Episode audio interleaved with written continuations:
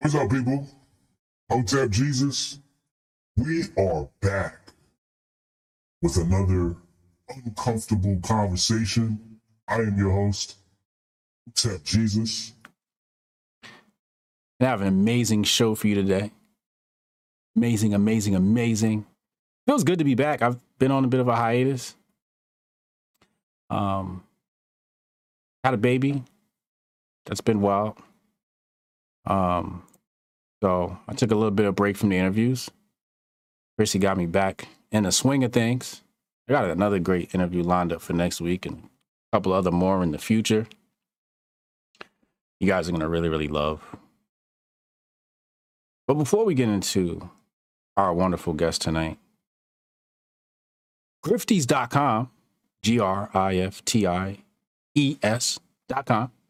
Go vote for your favorite, favorite grifter. Um, I think somebody, Brooklyn Defiant Dad, Brooklyn Dad Defiant, was exposed today for uh, being a paid Democrat operative, 50K or something like that. Amazing. Amazing. So he's uh, currently ranked, uh, if I check the app right now, um, yeah, he's moving up in the rankings. Um, let me check. Let me check his official ranking on my phone here. Uh, last time I checked, it was 83. He's up to 80 now. In the lead, we have Black Lives Matter. Number two, we have Chance Lunsford. Number three, we have AOC. Number four, we have Dr. Fauci.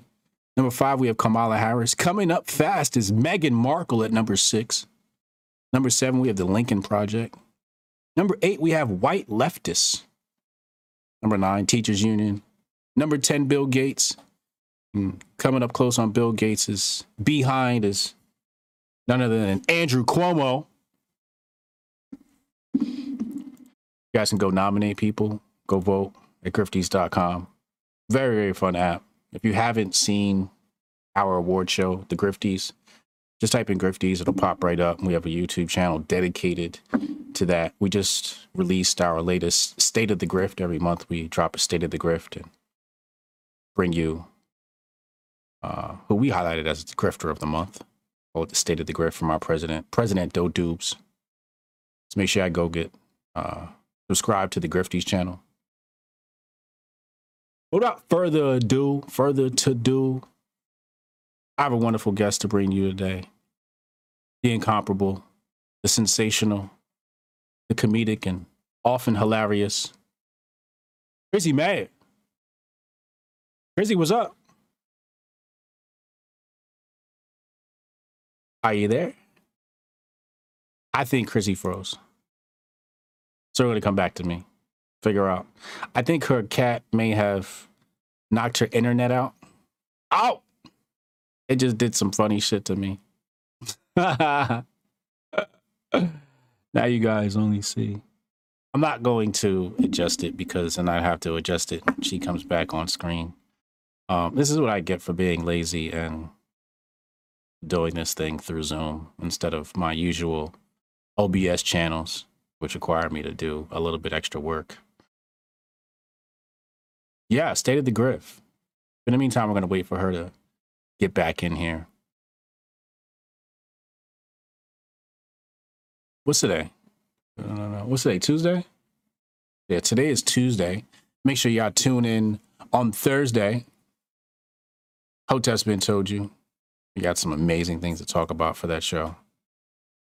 Um, run through those topics really fast. Uh, Swizz Beatz and Timbaland looks like they signed a deal with Verzuz. Uh, Papa John's be dropping an N bomb. I saw Coming to America movie. Obviously, we got to talk about the royal family and all the debacle going on with that.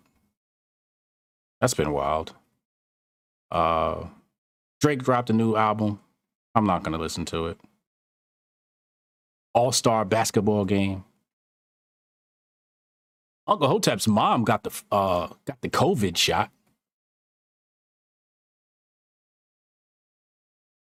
Oh, Rita, what's up, Rita? Rita was looking absolutely delicious yesterday on the stream. with her new tan. You guys don't know, every Monday we publicize our Monday meeting with the Jean Core Project. Same channel right here. Building an awesome, awesome new destination for entrepreneurs. Somebody said NYC internet been shitty for the last couple of weeks. Really? Is that where Chrissie's from? She from is she from NY? That that John Core project will be launching within the next two weeks. We have a lot of great content coming. That there's an internet outage. I can't really drop links on mobile, but I know my fellow uh, wrenchmen, wrenchmen, have your back. All all good sketch, all good. You can only see half my screen. Yes, that is because I'm waiting for our guest to come back online. Let's see. She says she's in the waiting room. Let's see. What did that do? What did that do to my screens? You're back.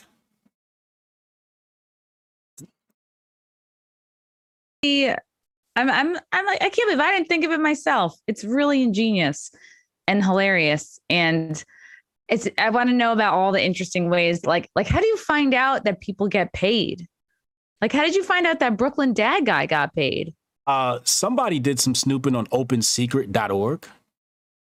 Uh apparently it's this website that uh discloses how much people are getting paid or you know I guess from whatever political leanings what have you. Um, and that's how that got exposed. I don't have a time in my day to be sniffed up under the people, other people's asses.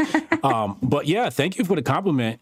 Um, we're gonna have that's gonna be an annual award show. Maybe you should present an award next year. Oh my god, I would love to. Any kind of like woman victimy type award, uh, I would love, or any kind of anti-comedy thing would be great. Yeah, maybe we can do like a cancel culture award. I know last year we did uh female grifty. Um A grift, the griftettes. They could be like a kick line. the grifted. maybe somebody should go uh nominate Chrissie for a grifty. I've been called a grifter for sure. Have been you? called, and I'm like, where is all this money I'm supposed to be making off of whom? Yeah. I've been Uh, called a conservative mouthpiece so much, and by friends. Those are just good friends. Yeah. Yeah. Have you always been a Republican conservative? No, not at all. It's been kind of a 180. I graduated college like super lefty, super feminist, super like not needing or like wanting a man, like the whole thing. Um, I don't know. And and now looking back, I'm like, man, I feel like I was duped. And I think part of it might have been like my friends and uh like I don't know, maybe my parents could have helped fill in the gaps a little bit more. But I think I like it's definitely so so trendy, like definitely on the northeast, like definitely the east coast, to to just like it's cool to not even think about having being married and having kids. Like to to even entertain those ideas is to Hmm. be considered uh, like lame or like not chasing your dreams somehow. Hmm. Uh, and, and there just weren't enough cool examples of like women kind of doing both. Like Uh-huh. I, I don't know. It's it's almost like my peers were kind of teaching me like, well, if you and it's almost like you can't even figure out if you want to get married and be a mom because you're being just like completely overwhelmed with messages of like, no, you shouldn't. You shouldn't want to do that if you're smart, if you're good at anything. You know, if you if you want any kind of a career, you should not want to get married and have kids. So it's like, oh, I I want to think I'm smart. I want to think that I want to pursue a career. So Hmm. so I I guess I should ignore it. Like I don't know. I just I just feel like I was tricked into being a slut for so many years. It was fun. It was fun. I had a great time. But I. I could have probably turned down a, a couple years early, but it's fine. It's you know what? I'm gonna carry my message on to the youth, and um, I think everything's supposed to happen uh, for a reason. And uh, I just feel like I was, I was, it was a, it's a whole racket. I feel like feminism is kind of a racket, and um, I want to understand the mindset. uh, yeah, it's uh, Right? it's complicated because I was like growing up, like I have my mom kind of being like, "Oh, when are you gonna have kids?" Hmm. Like you're you're and, And where's dad? some some oh god, drinking beers in the basement with his feet up, watching Married with Children. That was like my entire childhood. Okay, so he's present. That's wonderful. He's physically there. Mhm. Yes, he was physically there. Okay. he, he definitely, and as I got older, uh, made it known that he was like kind of resentful of having to like be a dad and do family life. Like he would work. I appreciate like how hard he worked, how many jobs he had. Like growing up, he was a landscaper that was very hard physical work. Yeah. And then he went on to be a teamster, which was very long hours, like Yeah. wake up at four in the dark to go get a to go get a truck to drive around like a makeup truck for the movies, you know, and Right. be around celebrities. So that's that's difficult. Um, Mhm. like worked real hard, like paid for us to go to college. Very grateful to that, but wasn't like I just I feel like I missed out on some really key conversations. Like my parents were never like, "Hey, what do you want to do?" Like, Hmm. I, I think a parent's job is to be like, "Okay, here's this young adult growing up before me. Here are the strengths that I see coming to the surface Mhm. how can i help them get there and i think a lot of parents just go like well here is what i want you to do because this is what i didn't do or like my mom was very much like you have to go to you know all three kids have to go to college because i didn't get to go i went to secretarial school and and like and guess what happens i go to college i get a degree and then i become a secretary then eventually like find comedy which so how did how, how, Great. how did the the feminists find you? Is this something that happens at the university? They found me in classes. Yeah, yes, they found me. They were everywhere. It was a li- liberal arts school, and um, you just it really sneaks up on you so Mm. much because you just equate it with being smart. Like you, you're in college. You're which automatically means like you're you're better than your parents. You're smarter than your parents. You're you're reading books, um, or you're at least buying books and having them around.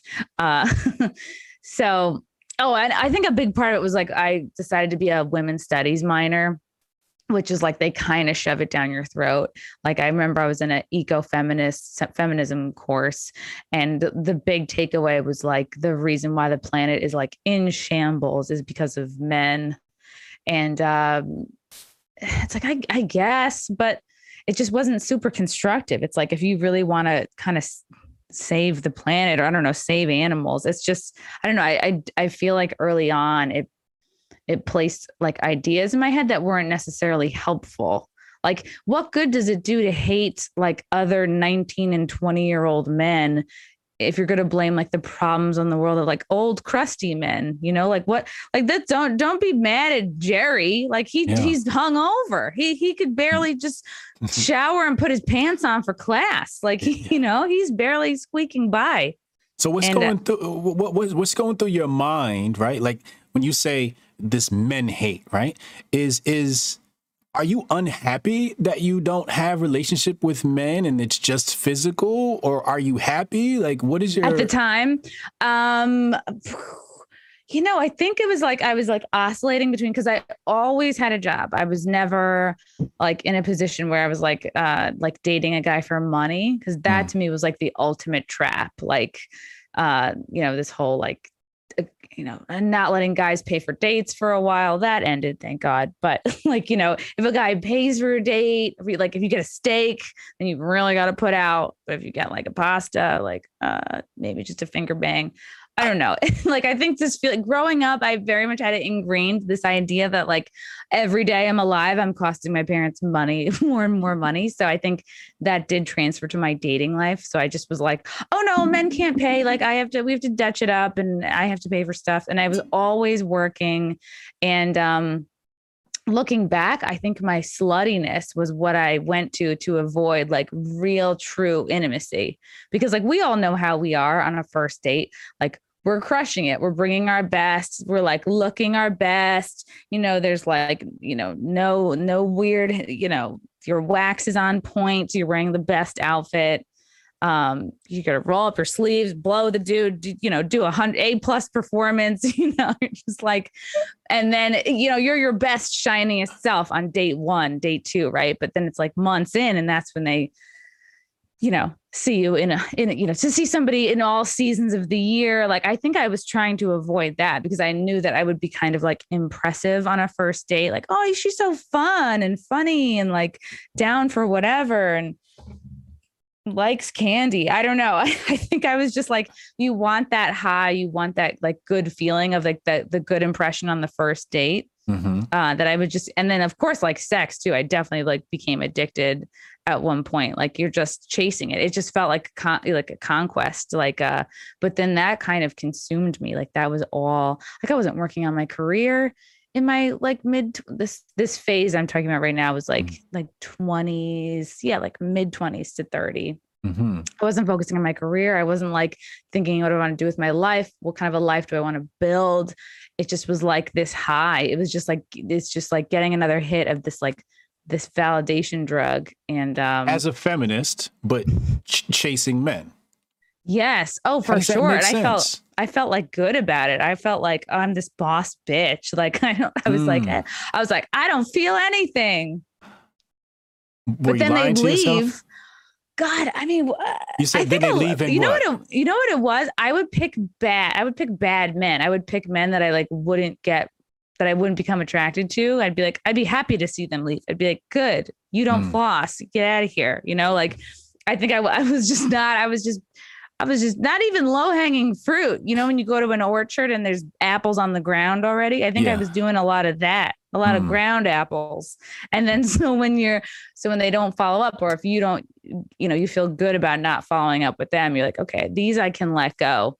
Instead of thinking like, yeah, maybe I do want to like really try to seek out a guy who's like has a, has a good job or is a good person or is kind or is in good shape or has the same values as me. Like, um, I think once the the the slutty dust settled, I was like, let me try and and I think I just really got lucky. Like that guy ended up coming to me.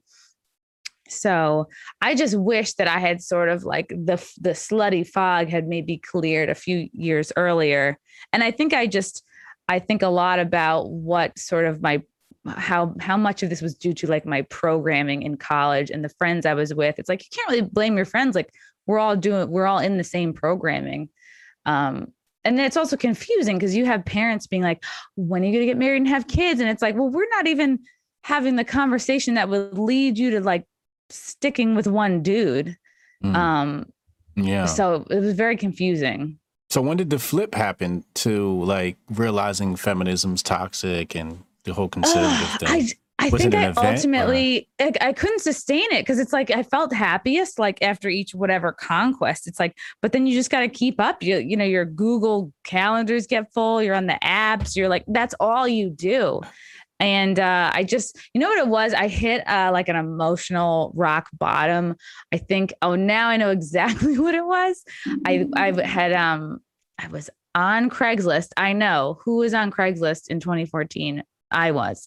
And I I remember it was like and this was after a breakup, so I was very like vulnerable.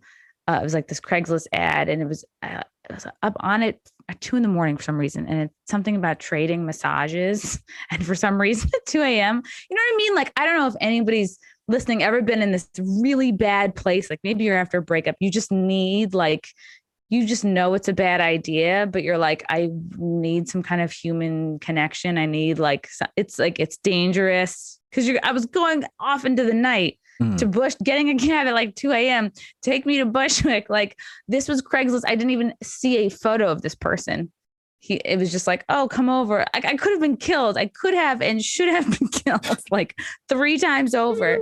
And then I remember, oh my God. So I paid for a, a cab to go to this guy's I met him on a street corner. And then remember, I see the guy and I was like, he wasn't even that attractive. But I was like, you know, this is Craigslist. Where, where am I to suddenly have standards here?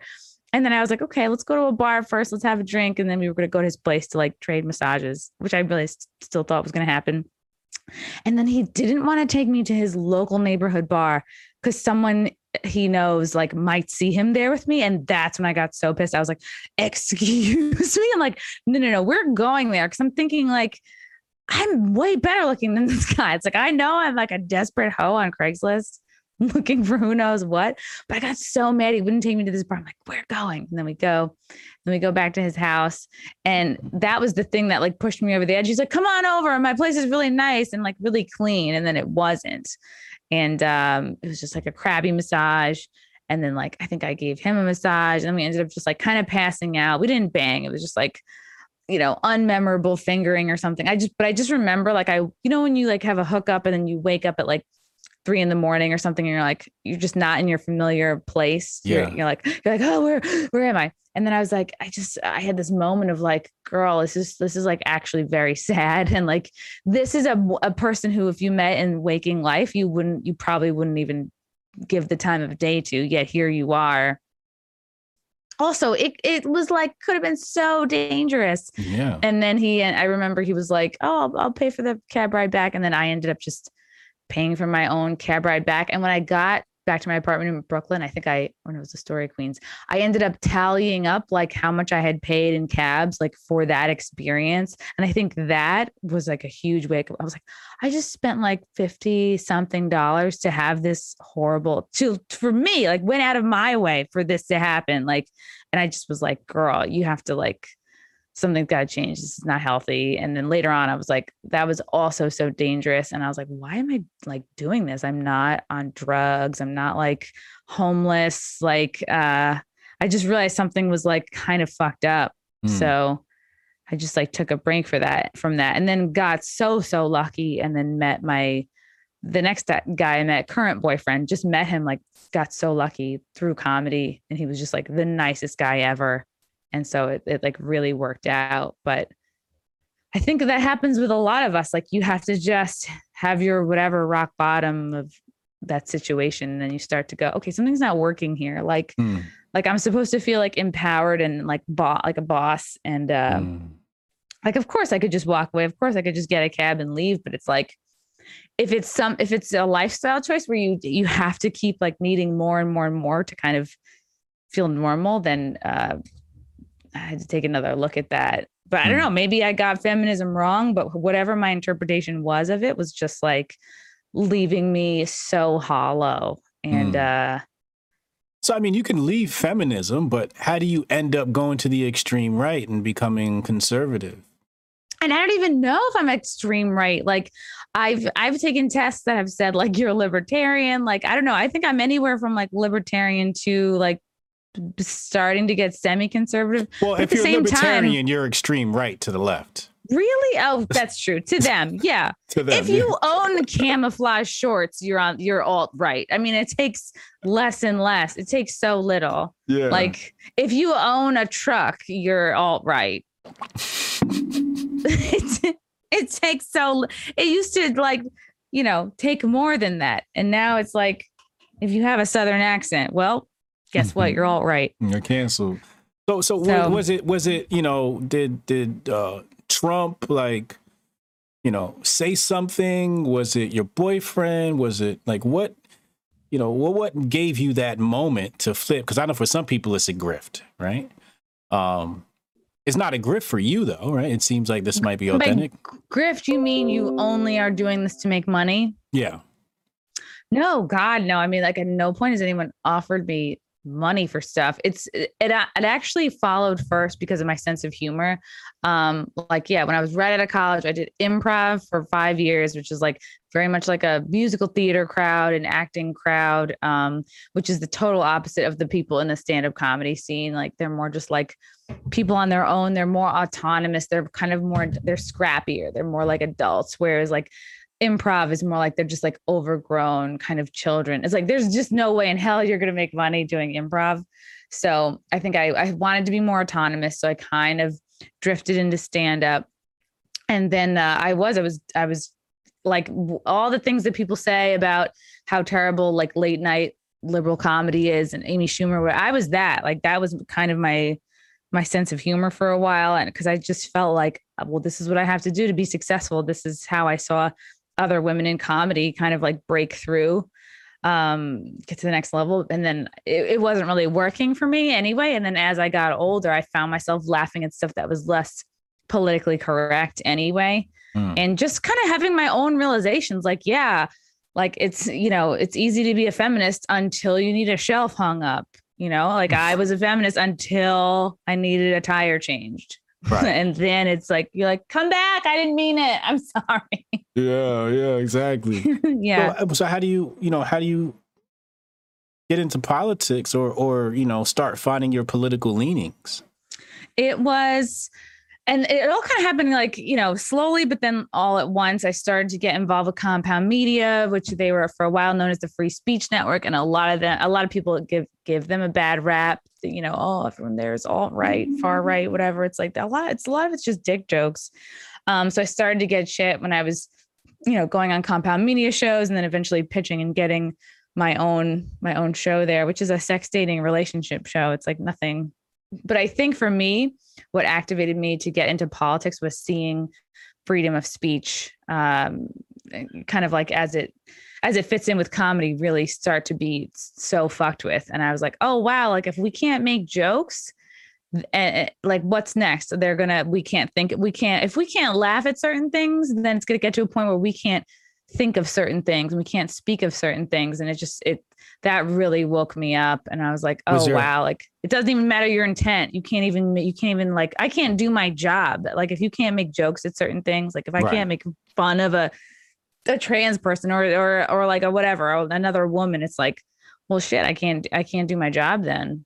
Was there was there an event that happened that made you realize free speech was under attack? Was it alex jones getting banned? Was it yeah, um, the, you know, I would see people get banned and it wouldn't like af- affect me too too much. I think it was when I started to get like a little bit canceled here and there. Like it would be a joke, it was like a tweet. Um, like I remember I ran a, a stand-up comedy show at the Stonewall Inn, which is a New York City like a gate landmark. That's where the Stonewall riots happened. Um, it's like also a national landmark too. And I ran a stand up show there for like six years. And I remember like years ago, I had this tweet where there was like, it was like a parrot that was barking. It was the dumbest thing. And I just was like, oh, maybe that parrot is transitioning or something. And then like some like gay comics called me a whack ally. And I was like, oh, that's how little it fucking takes. Uh, and then I remember like so so every once in a while, you know, you get shit for a joke or a whole group of people come after you. Like I remember last March, I did this like kung flu fighting video. It's like it was silly and not particularly clever. It was a response to remember when Gal Gadot did the um, "Imagine There's No Heaven" and everyone sang a line, a different celebrity sang, and so I was like, "Oh, this is lame. This is hitting with no one." Like, and I think that that for me, I've really enjoyed like watching people kind of wake up on not giving a fuck about celebrities anymore. That's been fun. Mm. And so I was like, let's do a response to that me and my comedian friends will each sing a line of uh, kung fu fighting. And so I had the whole like woke Asian community come after me for that. They're like, how dare you write this song? I was like, this song has been around since the 70s.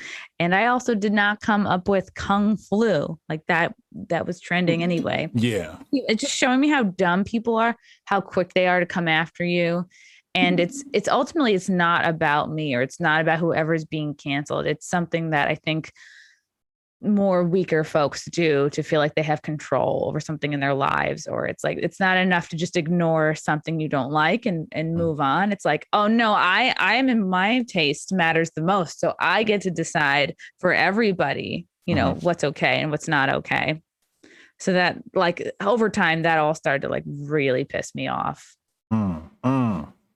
Oh, indeed. Uh, let me get in the super chat. Chico 199. Thank you. He said, Ya tú sabes. Chico, again, 499 said Alex Jones making the same reparations argument as HJ on the Flagrant 2 podcast. Ya tú sabes. Really? Let me find out. Uh, I've read Pill Alex Jones on the reparations argument. That's very interesting. Um, okay, let's talk cancel culture. Um, so you started seeing a little bit of that how is this invading the comedy space? Is is Ugh. is it happening? Yeah. It is, and I and I think it's starting to lose steam. But we do have. It's interesting because we do have folks like sort of like. Is there a comedy community? Ultimately, no. I think at the end of the day, it's it's a it's not really a team sport. Um, I you know, it's kind of like every person for themselves. People will pretend that there's like a comedy community, but like people are catty. People are so jealous. Once someone starts to get successful and sort of like separate from the pack and it's like you know kind of who you start with. And i noticed like if if i get a little bit more successful than some other people i started coming with at the same time like oh they show their true colors like really quick especially if you have like some unpopular opinions you know? It's like they feel very comfortable like shitting all over you talking shit like you know behind your back but also tagging you uh and it's like you realize like oh this is this is more about jealousy than it is me you know being uh, problematic. So you get like you know we have a couple of these like sort of comedy critics in the community and like one is this guy seth simons he lives in idaho. Other if you know any other stand-up comics like occasionally they'll they'll mention him but he'll he'll write these like hit pieces. You know he was the guy who think uh, who i think like helped to get um oh god what's his name? Shane gillis fired from snl um because he uncovered like a you know an old podcast episode of his where he said chink or something you know like that's why snl that's why shane got booted off snl such a funny guy.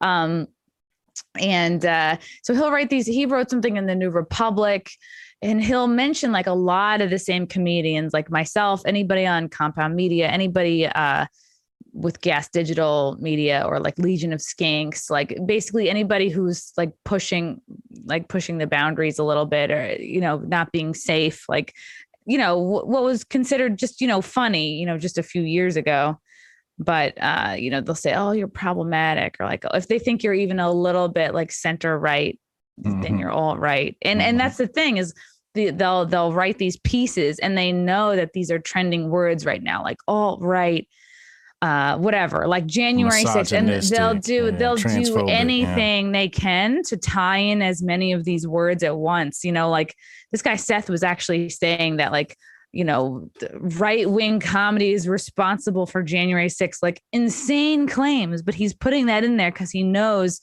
people are clicking on on stuff like that right now and uh, i think a lot of people are using january 6th to fit just like whatever motive like you know what i mean whatever it is Yeah. they want to push they're going to tie it with that Right, with right. and then- and those of us who were there will say like yeah for most of us it was kind of a non-event you know we didn't know that there was shenanigans going on until we got back to our hotel and even at, at that point it was it was kind of a You were few there? i was there yeah You i was on you the kicked in the- outside you kicked in the door of the Capitol building?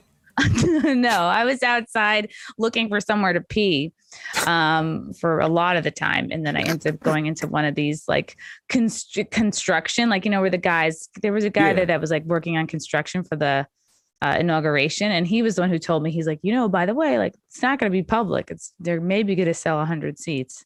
And I was like, oh shit. So there I was like inside this little, like fake like small house, like an outside office, like Mhm. office kind of Mhm. thing. Mm-hmm. And I climbed because I knew I was like, "Eh, I saw people scaling the wall, but I just thought they were going to get up to just get a better picture. You know what I mean? You know, the classic picture of people like scaling the wall. That was where I was. I think I was on the north side of the building. I forget now. Um, You went there for the rally? yeah, I went there for the rally. I went there to like really cover the event because I was Mm. there in November and I was there in December. And uh, I just didn't think the the mainstream media was like doing it justice. Mm. And it was interesting because both in November and December they would do like an early morning flyover at like six in the morning. We'd be like, "Oh look, there's 40 people here. It's a non-event. you know, look how there's nobody here." And I thought they're going to do the same thing with January 6th. But then, you know, a couple people like busted in. They were like, "Oh, great, we'll use this. This is perfect." You know, there's pe- there's some people who think like those people were all plants, and like more and more it looks like there's evidence to support some of that, or at least some plants. And then the people that were all fi- some people that were fired up and like, "Oh, we're all just we're all just walking in. No one's stopping us. Cool," you know Mm. like it's a Mm. field trip um but yeah i didn't and i and i know a lot of people i talked to a lot of weirdos like i was never hearing rumblings of like we're gonna bust in like there's gonna be a group that's gonna enter the building i just thought like at the time i'm like oh people are climbing to the top so they can have their friends take a cool photo Yeah. I remember like they some people were climbing to the top of the scaffolding and they did a big flag drop. They did like a big like American flag drop over the side. And I remember the construction guy was like, you know, it's kind of windy today. He's like, if the wind catches that flag right, it's gonna be like a sail, and that whole thing is gonna tip over, and all those people are gonna fall. And I was like, Mm. oh shit. Oh my God. I know. And I was like, I really thank God it didn't happen. But um yeah, it was it was like pretty wild. So I was in there. We were we were in there peeing, getting hot chocolate. you know, we were so because it was really cold that day. Like we were so lucky to find somewhere to just be indoors to charge our phones. They were like hand. It was like really perfect. It was like it was like me and my friend Riss Flex, who has a YouTube channel. Uh, that's really great too. She's kind of more like research and like respected, and I'm kind of just like I'm there to talk to the guy that's like screaming about you know foreskin. You know, those are the people that I like to talk to at these rallies, like people with funny signs and funny costumes, and I'll get like funny little interviews. Mm. Um, so I was there with her, and I was like, there's like a tiny part of me that was like, oh, what if I climb up? But I was like, nah. So we Thank were just hanging out. Yeah. Oh, thank God is right because it really looked like not like no big deal. Like there was no cops anywhere. It looked like a day in the park. It was like a day in Central Park. Like you just there's nothing around you telling you like not to do it and you see all these people doing it and uh they look like they're having fun so i can understand why people are like sure let's just follow the leader you know? And then i had friends who were on like the other side and they're like yeah we saw a, a guy with wire clippers we saw a guy with a sledgehammer. It's like okay you don't bring normal people don't bring those things to a rally like that's Mhm. that's definitely shenanigans. FBI show up at your house? no. I don't know what i have to do to get them to notice me Oh, been More the ultimate cleavage. grift. yeah. Oh God. Can you imagine? Like, I need to raise money for my FBI funds, you know? I want to change gears here. I, I see you hanging out with uh, a lot of porn chicks. Mm. And and and when I see you hang out with porn chicks, I'm like, is Chrissie a porn star? Was a porn star? And I'm just like, Thank you. what? I'm trying to figure out like, what's what's the what's the connection between you and the porn stars? I have always been a bit um infatuated with them because I've always found like uh a like similarity like comedians and porn stars are both sort of seen as like degenerates of society you know like a lot of the same jokes like oh you guys have daddy issues it's like oh and like I like I say from my time on Craigslist, I was a sneeze away, I think, from being a, a sex worker myself. So I think I can understand um I think I'm also interested like the ways in which porn stars like they're either balancing it and they're cool and they're feeling empowered and good. And I also wonder like which one of them like which ones of them like whether they're my friends or just people I've interviewed are like actually suffering and perhaps they are not truly happy and maybe they feel stuck. But that's just like something ongoing that I always think about. The reason how like how I sort of got into interviewing them is uh when I started my show Wet Spot on Compound Media. It was like a sex dating relationship show, uh, still is. Uh and I just, you know, I really wanted it to be like old school Howard Stern, where he'd, where he'd have like sometimes porn stars in, sometimes like TV personalities, but there'd always be like a fun in studio game or, um, you know, contest or something. Like literally on Monday, we had my friend Peyton Sinclair in, and I just like, I'm I'm doing this like dumb announcer contest, like who's gonna be the next announcer. And so one of the contests was like this girl Peyton, like, and I didn't ask her to get naked, but I'm never going to stop someone from getting naked because it's like people like to see that. Like it's who who doesn't like to see boobs? It's a it's a crowd pleaser. So she I had this inflatable pool. And so she like got in it. There's no water in it. She just put these like ducks on her. And then like the two contestants had to like fish, you know, duckies off of her. And uh, I don't know, it's fun. These these make for memorable moments, Hotep. And uh, there, I remember there was a time I had a dominatrix in. She brought like one of her slave, and I've never met a dominatrix. I've never met like, you know, this was a real slave person. He was like about this life, and uh, she brought him. she brought her him in, and and like she was like, oh, wrap him in Saran wrap. I don't know. She was That was a she that was a little he was wild. like he was like her slave. Yeah, yeah. He would like it was like a submissive. Maybe that's like the better term for it. Uh and she just would like tell him what to do. And I don't know. That's like that's It's just like the, the- that's the most extreme example of like a kind of a, a, a something that's happened with a guest on the show. Yeah. But usually it's just like fun stuff and maybe and maybe like they'll show their boobs or something. Like I have this one like older comedian friend Barry Ribs and we're always like, well, this might be the last, you know, set of boobs he touches and we'll try to like convince the girl to just like let this old guy touch her boobs. And I know as I'm explaining this, you guys are like, she sounds, Chrissie sounds like a disgusting pervert. What does she do? But like, it's fun. I don't know. We have fun. Go ahead. It's a good time. Go ahead and plug your show so people know where to find the boobs at. Oh, yes, yes, yes. Um, the wet spot is on Compound Media Mondays at seven thirty, and my uh podcast, the Chrissie Mayr podcast, is everywhere: iTunes, YouTube, Spotify, SoundCloud, and those episodes go out Monday, uh, Tuesday through Friday. So yeah, check all of that out. Okay. Um, Did I answer your question? I feel like I don't know. we're, we're gonna come back to that. Uh, chat. If you haven't dropped a super chat, you're grifting. You're you're all grifters here for free entertainment. Go ahead, hit the super chat button, drop some donations in here. Also, uh, if you got a question, go ahead and do that. Now, Chrissie, how do you feel about this? I say we need to ban porn culturally.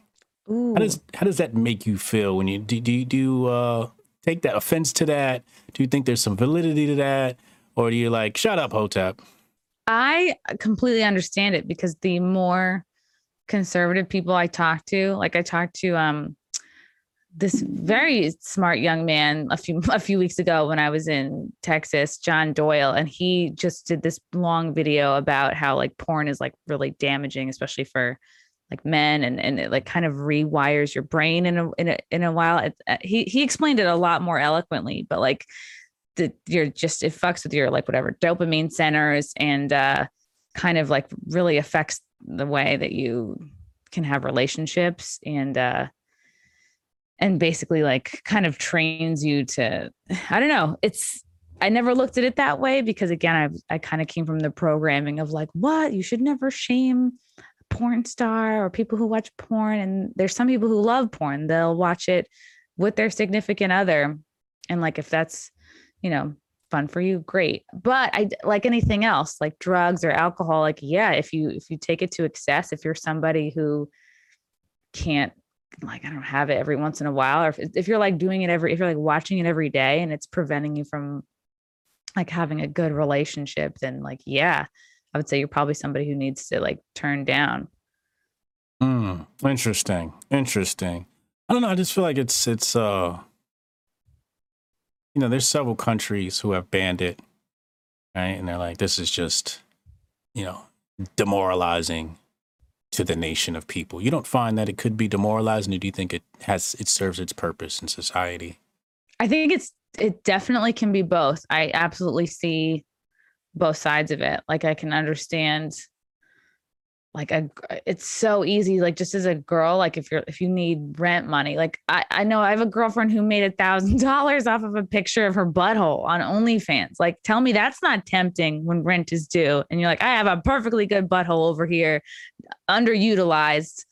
I can understand like the the temptation of like that quick buck, you know, and I I've been like very close to it many times, but I think at this point I'm like, no, I think my best like butthole photo years are probably behind me, which is good. But like, So there's no I- uh Chrissie Mayr OnlyFans account coming? no, if I do, if I do start when it would just be like comedy and like maybe tame photos. Um, I can understand how it's how it can be demoralizing though. I Hmm. totally do because it's just like uh, I think it's a very small percentage of girls who can who can work in that industry and not not feel like I can. It's so easy to feel like devalued and like it. Nobody cares about your because I'll see it happen. Like I have girlfriends who are like, yeah, I can't tweet about my opinions at all because people are kind of like they'll say like they lose followers or they lose uh, like patrons or if they if they like talk about their opinions like like they kind of pigeonhole themselves into being Mhm. only seen this one way and i can't imagine how how bad that feels. And i don't know like how do you feel? Like as a man like do you and maybe you're not like the best example but like do you feel like the typical guy it's like oh they kind of they have their sort of like sex object they want to see you one way but then like that's the thing if you were like jer- jerking off to some girl that you thought was really hot but then you're like oh she voted for biden that kind of ruins it. I don't know like i think nah, like uh I don't really I don't Like I got this running joke where I say I prefer liberal women over conservative women. Oh, I feel- yeah? yeah, I feel like, you know, it's like uh at least they care. At least there's a heart there, right? Um and um You think lot of 'em- conservative women are heartless? yeah. Really? Yeah. Yeah, I like I like feminine feminine women. And you know, liberal women are mostly like, "Oh my god, what went wrong? We have to do something about this." And it's just like, "All right, here, I can like turn you into not being a socialist and you can become a hotep and we can like fix you." Right? Um, and I think that's like a manly thing to do, like where you want to just like help a woman, right?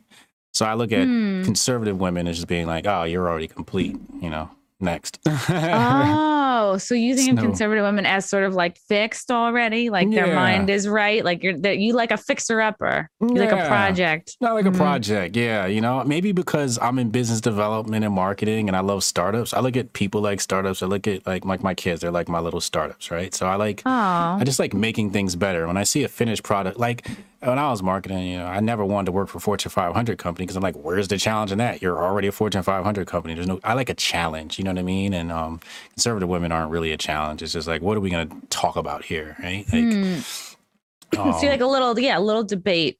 Like explain to me why you feel this way, and then you can kind of see you explain to them, and then you see this moment of like, oh God, I was wrong. Yeah, yeah. But I mean, there's a lot of like I love AOC. I watch all- really, yeah, that's my girl.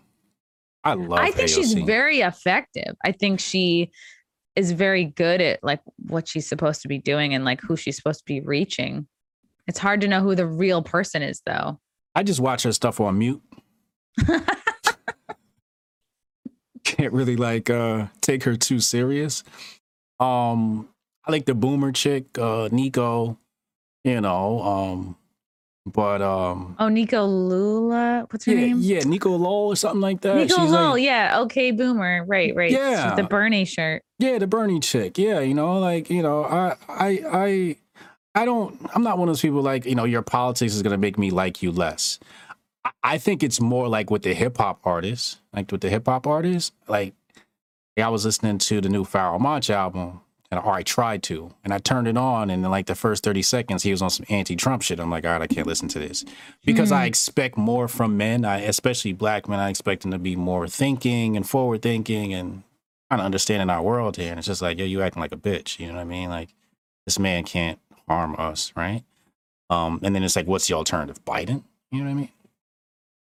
So, um, but yeah, I, I, uh, I mean, I, I got a fiance, so it's not like I'm available or anything like that. But um, if I was in the market, um, I wouldn't let that affect me.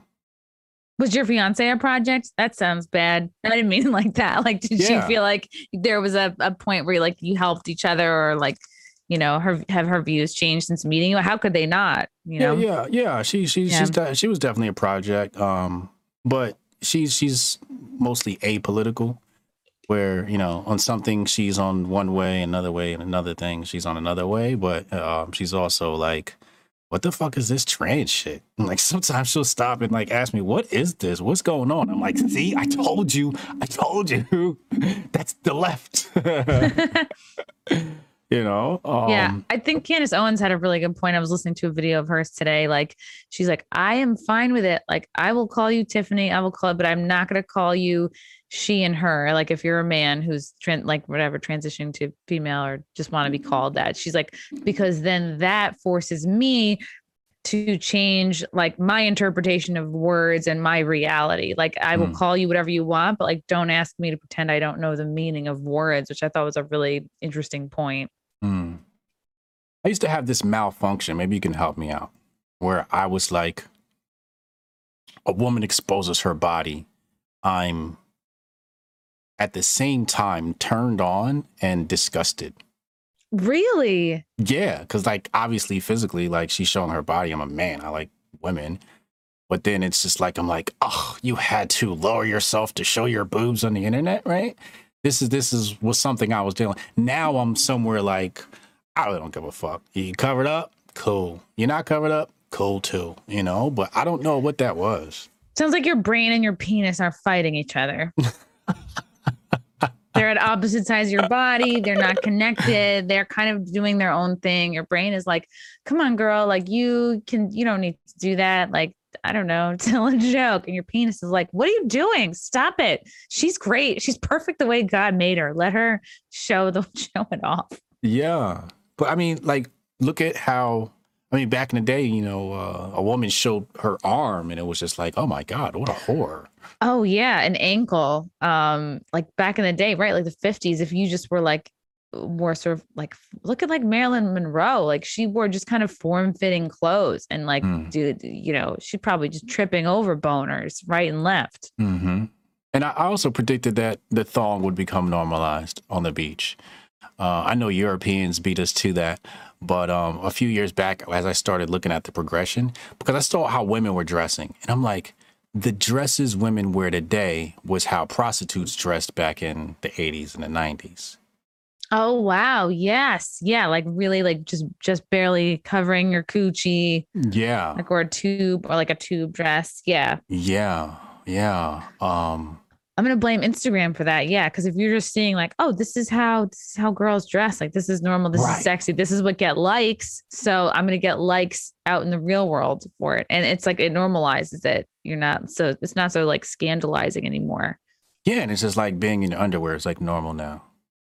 Whereas Yeah. back in the day, it was just like, you know, you kind of had to, you know, pretend you liked her for a little while for her to send you a little something, you know, and now it's just like, oh, it's just everywhere on the internet. You know, you open up your Instagram, it's like, pow, my booty, you know?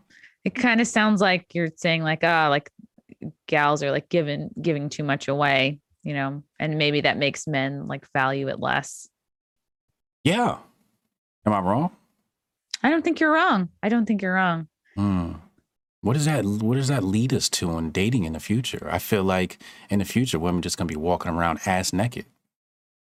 I think if women want to walk around like scantily clad, like, and they really want to, great. I think people should like dress how they dress, right? Like, like, like certain porn stars or certain girls that are like, they love to do, I don't know, three ways or whatever, whatever it is. Like, they're going to gravitate to a man who's also kind of open, like, you know, into that like open sexuality lifestyle, right? And those people should find each other. I just don't think what what hurts my feelings is like, oh, all women feeling that they need to act that way and be that way. If deep down it's like hurting their soul and it goes against like what they really are comfortable with. hmm And then, you know, I think like the chicks that are more conservative should not have to feel pressured to, you know, dress like um kind And of sluttier than they want. I, well, I'm seeing what conservative girls are being pressured into covering up, right? Hmm. So Okay. I- I'm, and that's where I'm like, why are y'all acting like that? You know, so it's like I'm conflicted myself. Whereas before I was like, they should be covering up. I just, I'm conflicted If like, is it a man's place to tell a woman to cover up, right? Because Oof, a great. You don't want to hear it. You know, it's like because then you feel like judged. It's like it almost feels like your dad coming at you, like put on a sweater. Damn it, Yeah, yeah. Charlene, you who you you're looking like a hussy. Like you don't want to feel like judged. You should feel like you want to express yourself. I think there's a way to do it. I think like like there was a time where I really wanted to join OnlyFans again because I wanted that quick butthole money. And my boyfriend was like, he explained it to me in a way that it was like um made me felt like he was being like protective and caring about me. Like he it Mm. was in it ultimately it was a way that made me feel like loved. Mm. Um because it because Yeah, it definitely dumped so- you. I wasn't. I didn't do it. I never did it. I would have dumped you just for thinking about it. I needed money. I just was like, sometimes bills come up. But yeah, the point is like, if you're a guy who wants, you know, your your girlfriend to like quit OnlyFans or to cover up more, like I think there's a way to do it that is doing it through love Mm. than by judgment. And uh, because you don't, then you still have to, if you make her feel judged, you still have to be around this girl that you've made feel judged. So then you gotta kind of Mm. mend that somehow. But if you can just come to the person with love, like, hey, like I, I just like love what we have. And I, I you know, almost like I don't, I don't want just anyone to be able to see your butthole. I don't know. There's a way right. to do it. Let me let me read some super chats to people stop the grifting. Uh Wasted Talent Podcast, great interview. Salute to both of you. I love him. That's the homie right there. hmm Um you did an interview with him, right? Yes, he's so great. I like I really enjoyed doing his uh his pod. Yeah, Wasted Talent podcast. Make sure y'all go listen to that. Um, booty hole pick equals capitalism. Mm. Darling D. Alisa say great conversation, honest and unfiltered. Thank you. Spanky DePanky that I'm not a grifter. I'm just a freeloader. um, yeah, you know, I just see uh conservative women. Right, right. So we talk about this uh uh regression of the clothing, right? And it went from, you know, don't show this to like, okay, now it's okay to show cleavage, right? So even in the conservative movement, I've seen women post a picture where, you know, there might be a little bit of cleavage showing. And then dudes hop in like, oh my God, you're a whore. Is that what you're doing for money now? Is, you know, you're you grifting using your Mhm. boobs? And in my head, I'm just like, damn, she can't even show a little titty to get some, a couple of coins out here. Like, it's not like she's butt ass naked on OnlyFans, right? Yeah, it's almost harder, I think, to be like a Kayla McInerney. I'm not saying her name right, but like Mhm. she probably could never like you know unleash her va- vacation photos on IG. You know, like it's like the bar is set, I think, so so high for conservative women because once they even show a little, it's like, what's happening to you? You get all this judgment. You get all the like you get because then you have like that's where the religious people are too, and it's like. I think the judgment is harsher because the culture defaults to be more accepting of like slut life Hmm. as a whole. Yeah. I think that's how you get a woman suffrage movement. I think that's how you get feminism by men being so antagonistic. It makes Mm. women want to rebel. It's like the old thing, you know, what you don't let your kids do exactly what they want to do. Right? Yeah, my Um, parents never let me have anal sex as a kid, so it's just like let me at it. Oh my fucking God. No, you're so right because if you have guys being like cover up, like then you're like, oh, it's like you don't want to make a girl feel like you're their dad, you know? Right. And how has dating changed, right? Because, you know, back in my day, you know, you had to have the courage to walk up to a girl and say hi and, you know, you got a number and you had to spend time talking on the phone. And now it's like, uh, bad for some of these guys out here, man, because a woman gets to select her DNA type right from her phone. And even the average looking chicks won't even give guys the time of day because like I say, their attention cup has already been filled. Right. Mm. So, you know, they post a picture and they get the validation. Whereas before, if a woman wanted validation, she had to actually leave the house. True. It's like there there's degrees to it too because like let's say let's say the top of the line guy, like richest best looking guy, and I think I was listening to Mike Cernovich did a, a good talk. i might have been with Tim Pool where he was talking about this um like the the whatever top whatever top internet dating guy rich good looking right? He's they'll be talking to like five to ten girls. So it's almost like they're they're like scooping up the the good looking women but they're also scooping up a lot of average women too. And then what is that next where does that leave the next tier of guys? Like well then they've got sort of like less to pick from. It's like eh, their ultimate conclusion was like that dudes like good looking guys with great jobs ultimately clean up the most from online dating because they're able to just like to keep so many women like kind of waiting and like that's how it is because you're like well this is online dating as a woman like you're just so used to like hot and cold like one day a guy is so into you the next day they've completely flaked and then you just get Mm. like emotionally so tired of that like every boy serious boyfriend i've had i've actually met in person which is like wild considering you know the, the 2000s but Yeah. it's hard i think it's hard for everybody and i think it's there's this feeling that like you have to pretend to be something you're not Mhm. like i'm sure like guys are like well i gotta get a picture of me next to a tiger and i gotta get uh one of me holding a gun somewhere yeah. I, I mean, I wrote the book, uh, Unbreakable Rules of Masculinity, available on briansharp.co. Ooh. get that in the link below um because i really want to just you know help guys out but man the instagram insta the social media really changed the game out here um which is you know even more reason why guys got to get their masculinity in check Hmm. um are there women out there that are not on instagram attractive women you have you ever in your life seen an attractive woman that's not on instagram or not on social media i Doesn't have even- not doesn't even. I have not, unless there's like some banging Amish chick somewhere out there that is just holding, just depriving the world of like her uh, Amish titties. I have no, I'm sure it exists. I'm sure, like, yeah, there's maybe a couple Mormons out there. Imagine, imagine like you're a super fucking hot Amish chick and you just don't, you don't even know. And then you, you do Rumspringa and you just like, yeah, you start an Instagram account. You post like a picture of your of your foot you just get like your DMs are flooded. And you're like, I'm never going back. You've got to pick the corn yourself, guys. This is. Oh my god! I think that's why a lot of these, um, you know, uh, civilizations like the Amish keep their women away from this modern technology, because you know you might be a hot Amish chick, and you know you get you an Instagram account, she gonna be gone but maybe the hot Amish chick like meets a Amish guy and like really feels valued. And it's not, it's like, you don't have to go through the whole like rat race of like hookup culture. And then you feel bad and you feel like devalued. And it's like, by the time you, you know, that's what blows for women is like, we're on a time crunch if you want to have kids. Yeah. It's like there's so much expected of women. Like you have to have your shit together and at such an early age if you want to like have a certain amount of kids before you're considered like you know a, a, geriatric pregnancy or something which is tough because like men generally don't really get there until like they have kind of all the time in the world it seems. I mean of course it's very hard for men too especially like growing up in this culture of like oh like the future is female like men are shit da, da, da, the patriarchy like it's definitely very hard for men too which is why like you know your the book that you wrote it's like so necessary.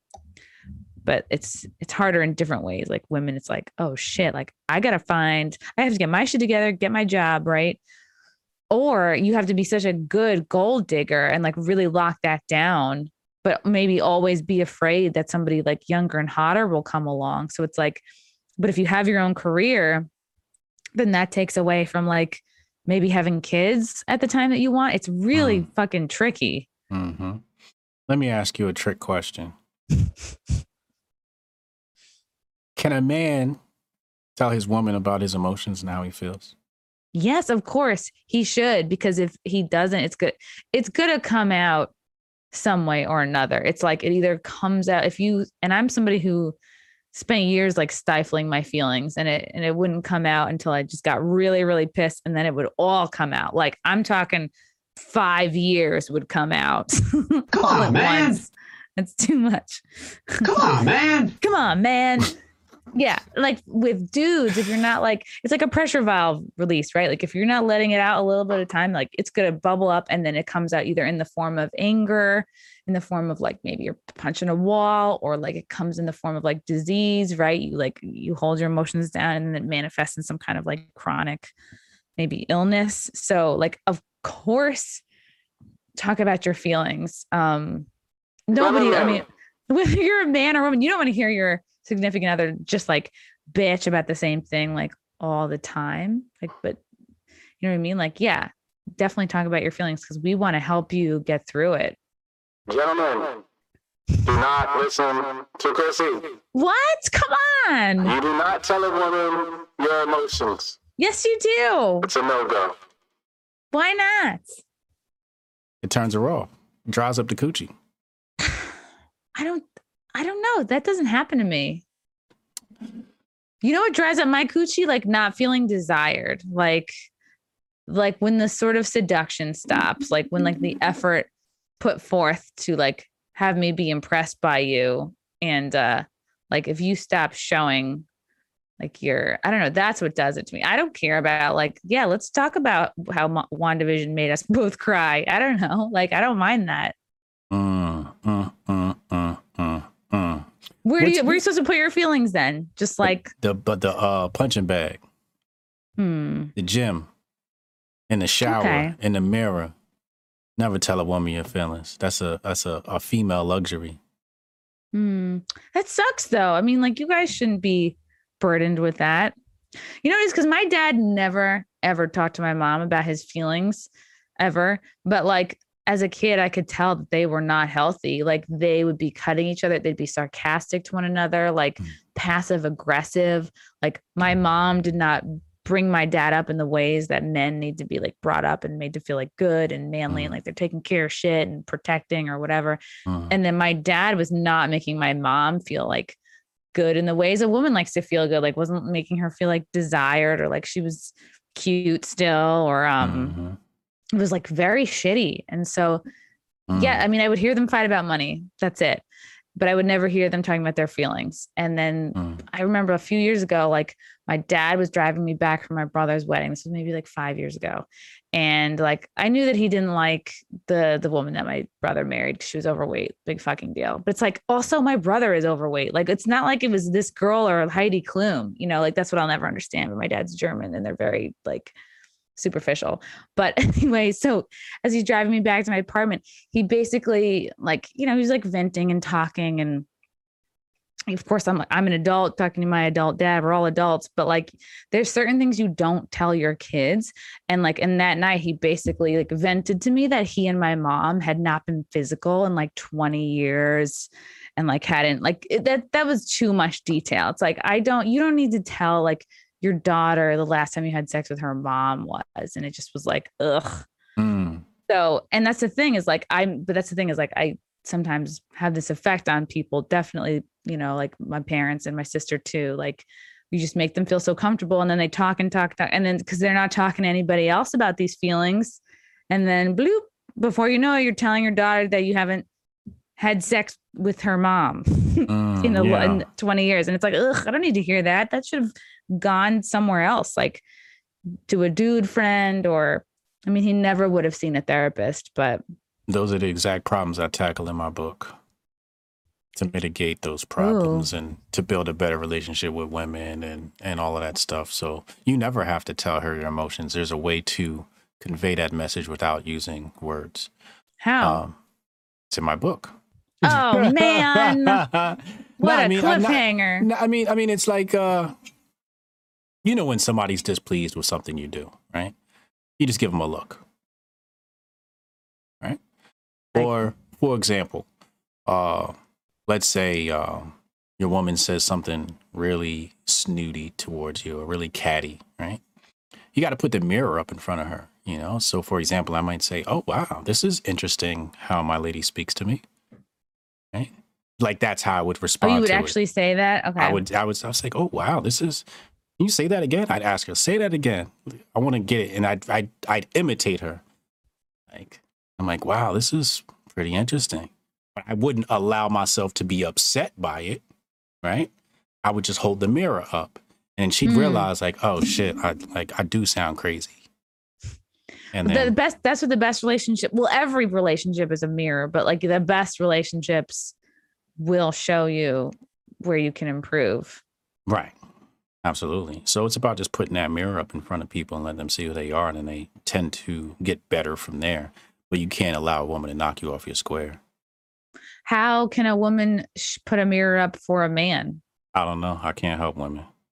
that's good I hey that's good at, guys. at least you're not trying to be like the chinese restaurant that also does pizza like if they think it's good to just like stick to men like Yeah. stick to the one Yeah, you gonna have to help the ladies. I I, I can't help. all them. Yeah, I just I help it. guys. yeah Let me read some super chats real quick. Uh, Take L's says dating is uh my gener uh, dating for my generation is over. The whole game is out of balance. Alawi S, my buddy was one of those top ten percent guys on Tinder.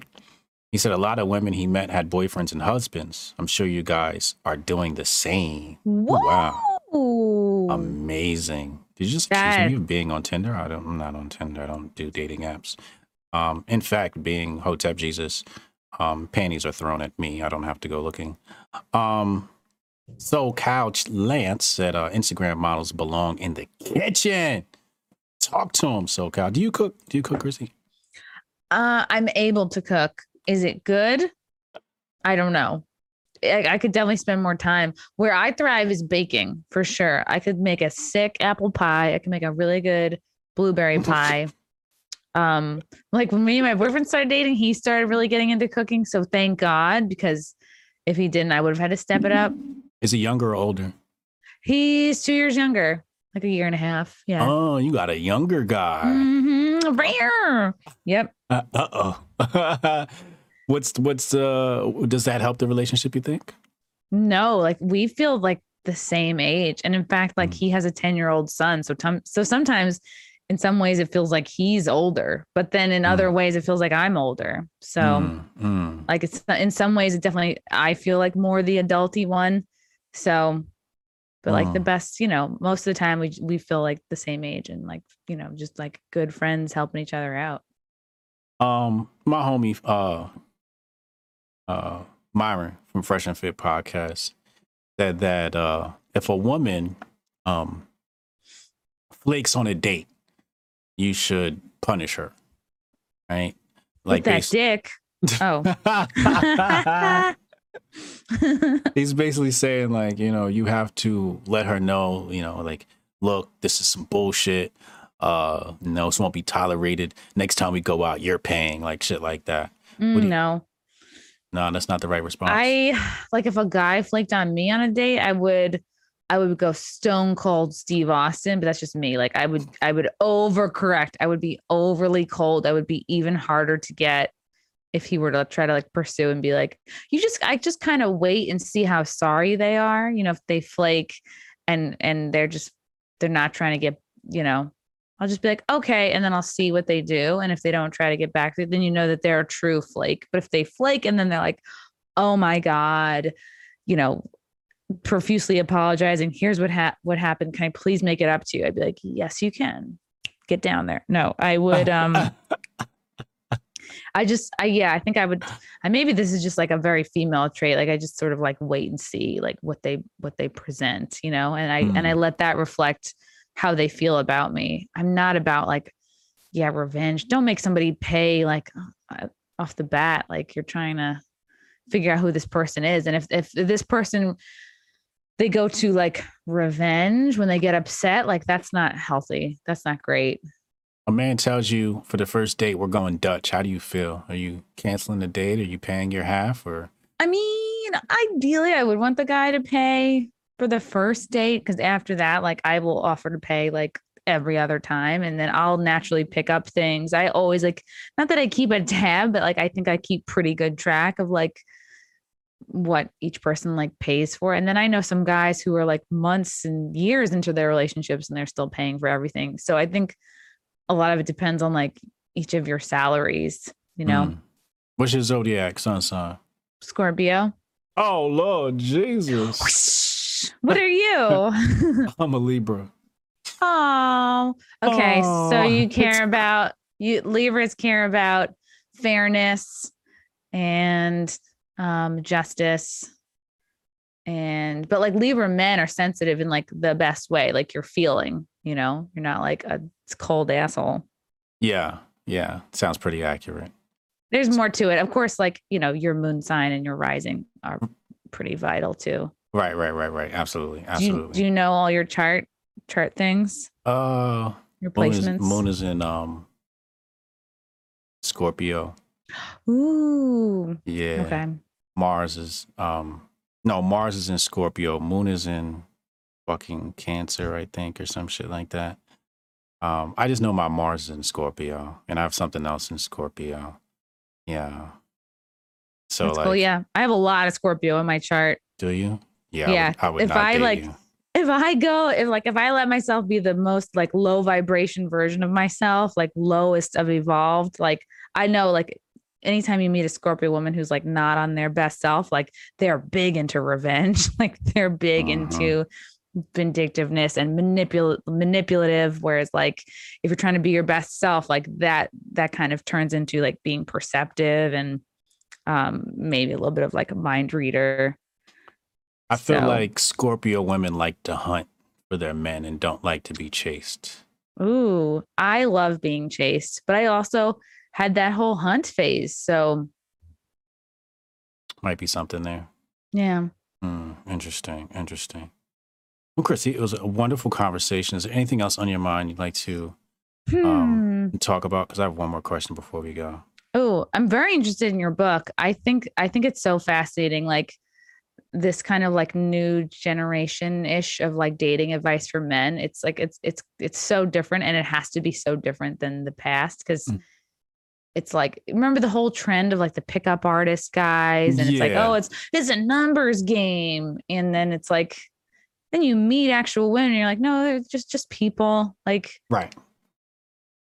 and that's what it is. It's like you got to bring your best self to try to meet another person. It's like you got to work on your spiritual physical mental health.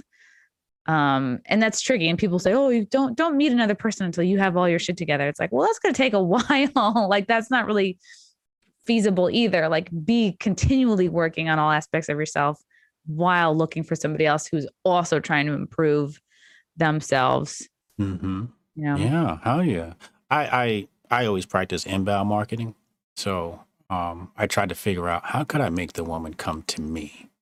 Because I always felt like I had the upper hand if I did that. Hmm. Oh, like just being um magnetic Yeah, instead of pursuer. correct. Yeah. And then you have to deal with rejection. Hmm. But what if you what if the type of woman you want is not coming to you? Then you do magic. I do have a like then you just get your crystals out, put them in the sun. like like like seriously, it's like been a lot of women that um I've I've wanted to date. I wouldn't say a lot, but there's been women I've wanted to date, and I'm like, one day I'm gonna have her. In like two years, she pops into my life. You know what I mean? Like oh, so you manifest. Yeah. manifest, yeah, like the law of attraction type thing. Um, so you know, I practice a bit of that. Um, but yeah, I mean, back in the day, I was like. I was the guy that my friends would push, like, go talk to those group of girls over there. Tell them to come over here. Like, I was that guy, right? Like, I remember one time. You're time. like the hype man for the group. Yeah. Because Yeah. you were like the chum. They would throw you out. You're chumming the water. You're like this fun, talk- talkative guy. And then you would, like bring them all back. Yeah, and I'd entertain everybody and whatnot. Like one time we were at Seaside and MTV had the uh Seaside thing or whatever, and Clue was down there with Lala, and the homies were like, "Yo, it's and Lala. Tell them you want to be on MTV." And I'm like, "I'm not gonna do that." And they're like, "Go do it. Don't you want to be on TV?" I'm like, "Yeah, you're kind of right." So I like, I, you know, I was just like that outgoing, daring person who would do shit like that, you know. So I was always the one that had to go pick up the girls for the guys and shit like that. Um, but like, like if I was like really interested in a girl, I, I get like real shy and shit like that. Yep. what I mean? Yep. That's that's me too. Yeah. Yeah, Cause I just was I just can't handle the rejection. I just yeah, Yeah. yeah, yeah, yeah. like all of my dating, like and yeah, relationships were people who came to me. And then you start thinking like, what would it look like if I was going for the people I wanted? And it, then that starts to fuck you up. But I do Right. think things happen for a reason. And people people like um are attracted to you because like you're at that stage of your life where this is a good match and you're ready for this like this kind of a person. Yeah, yeah. I got advice from a pimp once. I met a pimp and um and I just wanted to see like, you know, what do they think? So I put his advice in my book. And um it kind of confirmed some things for me. Oh yeah. But um yeah, it kind of confirms just about like women and human nature. Did he confirm that it ain't easy? Pimping? I think just watching his lifestyle I could kind of see that. like, that's that ain't easy. Yeah, because he was in and out of jail and you know losing girls and all this type of shit. Um, but he wasn't he wasn't the type of pimp that like abused women and shit like that. He was kind of like a cool kind of like, hey, like we're gonna come out here, we're gonna get some money, we're gonna go to Miami and get some money, you know what I mean, type of dude. And like chicks just chose him because he was just fucking cool as shit. Um, but yeah, um, so I have a question for you. Okay. Now, as a marketer, we do a lot of market research to make better products. So we ask people what they like about products and what they don't, right? So Okay.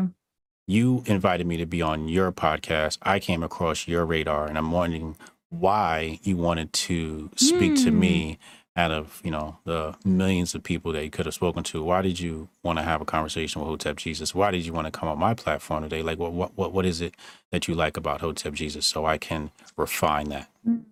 Because you answered my DM. No, um, I I thought you were so smart and so different, and like uh, anytime you you encounter like a voice that's like you're really sure of yourself and you're sure of your opinions, and especially if it's a little bit different than the mainstream, and especially if your your voice is is yeah different than kind of like what a lot of us are being are used to being fed. That always intrigues me. Hmm. Okay. Uh, segue question: Who should I have on my show next? Ooh, okay. Um, wow, there's so many. There's so many. Like, you know, and and the way I am, you know, I think I can succinctly be described as enigmatic. So I look for enigmatic people too. Somebody Yes. who is like super intelligent, is to come unique from left field and be entertaining at the same time. You know, is there anybody on your radar that's like, hey, they're Hotep Jesus like, you know, and they're just like, wow. Okay. Like I'm just thinking of who really good conversations I've had with recently. Uh, like Eric D. July was really great. I had him on. That's the homie Um, right there. yeah, s- he's like so smart. It's like so cool. We're talking about like he's like such a comic book nerd, but I always love meeting people who are so into something that I'm not into, and I feel like I can learn from Right. that. Yeah. Yeah. Oh, this is like a whole world, you know. And anytime someone's like fired up and passionate about it, but as far Mm. as like comedians, like or anybody. definitely okay. Like I know, like you know, Louis J. Gomez is great. Aaron Berg is really great. He's like, I think he's one of the comics that's like kind of leading the charge on like anti woke comedy and like not apologizing for just like just being funny. Hmm. Uh, What's his name? Aaron Berg, B Okay. E R G. okay. I see him. Yeah, Got and I think muscles. Yes, I think he used to be a stripper. Oh, He's from. Canada, but like now he's just a comedian. Aaron Berg comedy. I see him here on Instagram. Yeah, he's really great. He has a show on on Compound Media as well. hmm How you I like Michael like- Malice? I love Michael Malice. Yeah, he's so great. Like I met him through Compound as well. Yeah. Um, he's one of all time one of my all time favorites. Like I, I don't know, he feels like like the I don't know. I was gonna say like the a, like a he's like a wise dad almost, but he's probably only like just a couple of years older than me. Just like so so smart and like actually brave, you know. And he's Mm. so funny without like he's not a comedian, but his you know, and he has just such honest takes. Like he'll just be like, oh, like the left, like they they want you dead, but they'll settle for your submission. Like that really has stuck with me. Yeah, exactly. Yeah. Um, predictions on 2024 elections. You know, who- 2024. who's going to dethrone Kamala Harris? Oh, okay. Um You got any would like predictions on see, if Biden's going to make it through these next four years? I don't think he's gonna make it through. But again, this has been one long weekend at Bernie's situation. Uh, they're just cutting him off more. They're just gonna put a lid on it like earlier and earlier, just keep him from talking to people. And even if he were to like fall down somewhere, I bet they've got clones ready to go. I bet they've got like body doubles just like on ice. They gotta thaw one out. All right, thaw, thaw out Biden 2.0. We gotta bring him out like this, you know. For sure, there's clones. For sure, the media is going to like uh, just treat him with kid gloves and and cover for him every step of the way. And it's just like, and I don't know if this is just part of getting older, or just like, ugh, I'm just so disgusted by like all these politicians. But I like, I do have hope for like for the future. You know, like that. Who is it? Like the governor of um South Dakota. And, and you also just don't know who's going to run. You know, it's Mhm. like people say, "Oh, Candace Owens would be great," and you just don't know who's going to be interested. Hmm. Uh, yeah, I think I would give Biden. I think will still stay in office, but again, they'll have like they'll have doubles, and they'll have you know, like a you know, someone will have a hand up his back telling him you know what to what to do with the puppet situation. Yeah, I've seen that. You know, um, it, it, it seems like they make him dump some Adderall and then stuff wears out after a while, and then he's like stuttering and shit like that. It's just bad. An old man should. I was. I used to be on Adderall. Like old people should not be on Adderall because it Mm. just leaves you thirsty and confused after a few hours. Yeah, I love Adderall. Um, anyway, um, I haven't had some in in a, in a while. If you got to connect, DM me. Um, but yeah, I you know, um, I think this is the first time since Woodrow Wilson we've had a puppet that hasn't even been present. Um, you know, and it's basically just taking orders from somebody else. Oof. Yeah. Yeah. It's really kind of sad to see. And imagine how much we're not seeing. Yeah, yeah. It's really it's really creepy in some ways because it's like, all right, you guys put this guy here so you guys can just like control things. Because the other day he was like on some, you know, doing some whatever. He's like, whatever you say, Nancy. What whatever you need me to do, Nancy. And I'm just like, yo, he's really got like a handler, Yeah. and he's He just, just like, a- has he has to yes everybody around him when usually it's like the other way around. Everyone has to like yes the president. Like they're afraid of making him pissed, and he's just like walking around like a- afraid of who's who he's whose shoes he's gonna step on. right, yeah, Wild. We got like a real like puppet, like like. It's really weird. It's really weird, and and it, I think what the the the the weird part is how silent people are about this. Like the only It people is. talking It's about it eerie. It's very eerie. Like, I know y'all see this decrepit man up here not making no decisions, and y'all feel cool with this shit. Nobody's gonna say anything. Yeah, it's like your precious fifteen dollars an hour is not happening. Like the minimum wage is not happening. Like the the things that he ran on are not happening. Like you got tricked again. You know. Right. They got the kids in cages again, or in containers now, I guess. box type uh devices with holes. Yes, it's all I saw Psaki today. Um, they asked her about, you know, there's been triple amount of people captured at the border, and she was like, "I can't confirm those numbers. DHS runs that," and I'm just like, uh how convenient. Yeah. like like y'all didn't have the energy for Trump when you know Trump was running the border, but he's done triple what Trump did, and like people just silent. And it's just like, are we surrounded by a bunch of critical bigots? Um, because that's dangerous for our country. It's so sad. It's like all are you happy? Are you happy with all this all this just so that your team could win, your side could win? Like the guy you hated is out. Like, are you happy now? Like, is Right. this honestly look at your life? Is it much better? Yeah, It's like you just have more expensive gas now. because because we're supposed to keep the government officials in check, and it seems like we're not doing that because Orange No. Man Bad is gone, and, And- people don't want to. The people that are trying to do it are are being censored or being purged. Right. and and then and then the it's almost like yeah big tech is censoring them and then the people that are like kind of supposed to be on our level are censoring us are coming after us are like labeling us like nazis it's like we're self-censoring from inside the fucking bubble yeah, like uh, Gina Carano, she used that Nazi reference, but the left always uses the Nazi reference, and then she didn't get the same treatment back. Um, yeah So she got canceled. but i think i think people are becoming like braver i, I think it's like I, I i really do feel hopeful i, I think there is a like there has been a movement like uh, you know i think definitely being around like actually going to like maga rallies and and learning like oh well, these these people are like not what i expected like they really do like meeting people who really fucking love this country and are Mhm. not gonna like go down without a fight has actually like uh given me strength and it's like okay like there's not all they're not the most vocal on social media but there really are a lot of people out there who are not um just gonna like hand hand the country over you know Mm, mm. Do you think Hotep Jesus would be as popular if he wasn't black? Hmm. I don't think so. no probably not. You'd have to be called something else. I'd have to be something else, right?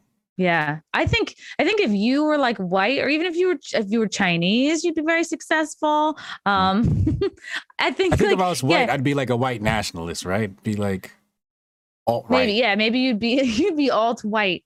You'd be maybe like yeah maybe you'd be a proud boy maybe you'd be like along the lines of a michael malice i think in whatever form that you were in you would make a difference and you'd make an impact Yeah. because you're special yeah Mm, I think I get away with a lot of the shit just because I'm black. well that's the thing is like we all have a superpower we all like get away with something because of who Mm. we are so it's Mm. just how do you use that for the most good Mm. A man doesn't have the luxury to show his emotions, and that's his that's his uh, fate, right? That's his weakness. But at least he doesn't have to bleed once a month. true That is That's- a pain and then you attract all those bears and you're like ugh again Bears. get out of here bears But that's a trade-off, right? You know, we all Right, you don't have to you don't have to give birth we don't have to give birth, right? Yeah. We and we're not burdened by emotions either. True. It is definitely is totally a burden because like like women can totally like overanalyze and harp on stuff and like weigh us down in ways like it, it doesn't have to you know like Mhm. we'll carry it around like we could just put it down like sometimes guys are just better at like let me just put it down for now and focus on this task and it's like i can't work i'm still thinking about I fucking my my kid fell down the stairs and I just laughed. I don't know. I don't know. That's the first thing I thought of. But What do you tell people um, on how to fight this cancel culture? Uh you can't apologize. You cannot especially um n- like not for a joke not for something that was not ill intended you can never apologize because it's never enough. It'll never stop the the whatever the woke police whoever losers of the internet. Like they just want to see you never create again. They want to take away your life force. It's not about like oh it's not about this one joke or the fact that you said chink or like whatever it is. It's like they just want you gone because I think what is so threatening to see is like somebody not behaving, somebody not obeying, somebody being strong, really like having a sense of humor, having a strong mind is is like threatening to people who just like follow the leader and then they watch TV and they go to sleep, they go to work. It's like it's hard to like lead an ambitious life that makes a difference. You know, it's much easier to to fall in line and be a consumer. So Hmm. I think when they see examples of people like not doing what's expected of them, I think it challenges them. It makes them go, "Oh shit, am I living my fullest life? Am I am I like censoring myself? Am I stifling myself? Uh, Do I have some like genius within me that I'm that's dormant?" So I think Mm. it's like people are threatened by, you know, create creativity, brave, you know, bravery. So it's not about apologizing. It's about like you are triggering like weaker people. Mhm. So m- dimming your light, bringing yourself down doesn't uplift these folks. Like these folks have to find a way to uplift themselves, but like shine, you know, turning your light down doesn't doesn't fix them. It just you're just, you know, fucking yourself or you're just turning your light down for no reason. Yeah. Uh, Canyon Hotep, what up, homie? He said, I think we're going to see less and less of Joe in the media. They got to string him out as long as possible. Yeah, yeah. Um, strange times we're in. Very, very strange times. Yeah. Um, I thought by, by now I'd have to break into like emergency food. You know, remember when people were like, Oh. you don't know what's going to happen? Get rice and flashlights, you know? I had friends who were like, I'm moving to the woods after January 20th. They're like, I'm out of here. yeah. I'm going to get a log cabin. No, it's good that I'm, you know, that's not really happening. It's like Yeah. the, the most we have to worry about is like some liberal getting upset about our social media account and then getting us fired or something like that, right? Yeah. And I think, I think, you know, the right people are figuring out who's going to be running next. And I think it's just up to us, you know, just like be as smart as we can and and, and know what you value. Mm-hmm. And it's like it's not just about who runs for president, right? It's like the other little local positions. I think that's where the right slacks off. They don't spend enough time talking about what they value. They spend Hmm. so much time reacting to what's going on with the left. Yeah. And I sometimes wonder if the left just like does that on purpose, like to trigger the right. Like, you know, you'll see some crazy, like, like just today at dinner, like my uh my boyfriend's mom was looking at something. She was like, Oh my God, look at this. And it was like this trans woman or man talking about how like little girls can be kinky. Like it was an outrageous claim. Oh, I saw that. and um and i was like i feel they just put the stuff out there to trigger us it's like and, and there are definitely the way ways in which like the right like triggers the left or whatever but Mhm. some of these things you just got to be like "Ah, okay come on this is like you're they're just poking the beehive like is it is it real other than this one image is this really like a real threat you know Mm-hmm. Mm-hmm. Strange times, strange times. Chrissie, it was wonderful having you. It was wonderful getting you, getting me out of my rut. I got to thank you. you were in a rut I just wasn't motivated to do this. You know what? To be honest, I was very tired too because I ate a lot of pasta before this podcast. I was I felt sleepy and I was like, no, you gotta get it up, girl. You gotta have some coffee. And uh yeah, I'm glad we did it. Well, you know, i i not just tonight. I'm just saying, period. Like getting on YouTube's becoming less and less fun for me. really. Yeah, yeah. I I I, I want to kind of just drift into the darkness. Hmm. and not be May- seen one day. Okay. Maybe you need a little vacation, like a little, or you need to talk to like uh get some different people. I'll send you like a list of guests, you know, people that might spark your Spark some inspiration, yeah. sparkiness. Yeah, you just need a little spunk. Yeah, and you kind of got me back, you know, in the flow of things, right? And I had fun tonight. Tonight was awesome. I Yeah. we had a really great show. Um, fun. Yeah, so thank you for for getting me back on the horse. And I appreciate you. Um, you want to plug anything before you leave? You got any shows coming up? Oh yes, I do. Um, if you guys are in, I do stand up as well.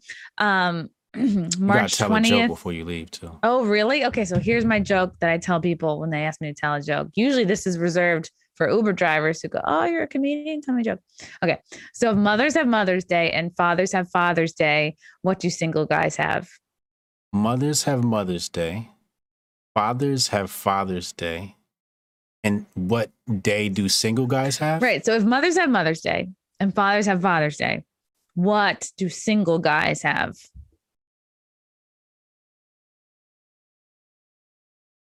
Single day. Single man day. Palm Sunday. That's so fucked up. That's so fucked up. You're gonna get all the Christians triggered, Joe. Oh no. Oh no. All right, I Palm forgot. It's an it's an actual day too. and is it like Palm Sunday like coming up with didn't that shit just pass, yo? Oh, maybe. Yeah, I think it was was it Ash Ash Day? I don't know, I'm not Ash Catholic. Day. Ashy Day. Just don't put any lotion on all day. Ash Wednesday. I was raised Catholic, so uh, but yeah, go ahead, plug your show. Oh yeah. So Comedians of the Compound is going to be at uh, in Morris Plains, New Jersey. It's called Tiff's Ale House. Um, get tickets for that. It's myself, Aaron Berg, who I mentioned before, super funny guy. Lots of other really funny comedians uh, from Compound Media. And then I actually have a whole tour. It's called Domestic Terrorist Tour. I'm going to be uh, a few dates in Florida. I'm going to be at like the Boca Black Box Theater uh, April 31st, and then the Lake Park Black Box Theater in Palm Beach May 1st. Side Splitters in Tampa. May 2nd. Uh, and then I got a bunch of other dates, you know, Nashville, Huntsville, Alabama, Appleton, Wisconsin. Uh, all everything can be found on my website, chrissiemayr.com, C H R I S S I E M A Y R. Check out the Chrissie Mayr podcast. Yeah, t- check out the episode that Hotep Jesus was on. That was like one of my favorites. Yeah, yeah. Uh, and yeah, I talked to, I have something for everybody. I talked to porn stars, I talked to comedians, I talked to like political personality types. Um, so hopefully there's When I- something there you like. when I went to your Twitter profile, it had a different link than your website. Why did you have that one there? Is that like to buy tickets for a recent show or something? Yeah, yeah. Like I'll have the link to buy tickets for like the next live show that I'm doing. Okay, I got you. Right. So I, in the box, um, if you want, send me a DM and I'll switch the link out of the box. Right now, it points to your Twitter account just to make sure Okay. people know who to follow. Yeah. Okay, cool. Oh yeah, awesome. Go ahead and get out of here. I appreciate you. I'm going to close out the show. Thanks, Brian. No doubt. Talk to you soon. Okay. People. That was Chrissie Mayr. Awesome show. Awesome show. Um, feels good to be back. I'm glad she got me out of this. She's fun. She's fun. She's somebody I would definitely like hang out with and drink a beer with. Uh, really cool individual. Um, read this last super chat. Uh, Tom the mailman said, uh, Palm Sunday straight gangster. Yeah, that was wild. That was a wild ass joke. Um, go ahead and hit the uh, like, subscribe button. This podcast will be on Spotify, SoundCloud, and Apple. So make sure you go type in Sharp Conversations, Sharp with an E, uh, on those uh, stations. Go check out my previous podcast and this one shortly. Peace out, y'all. Hotel. Love y'all.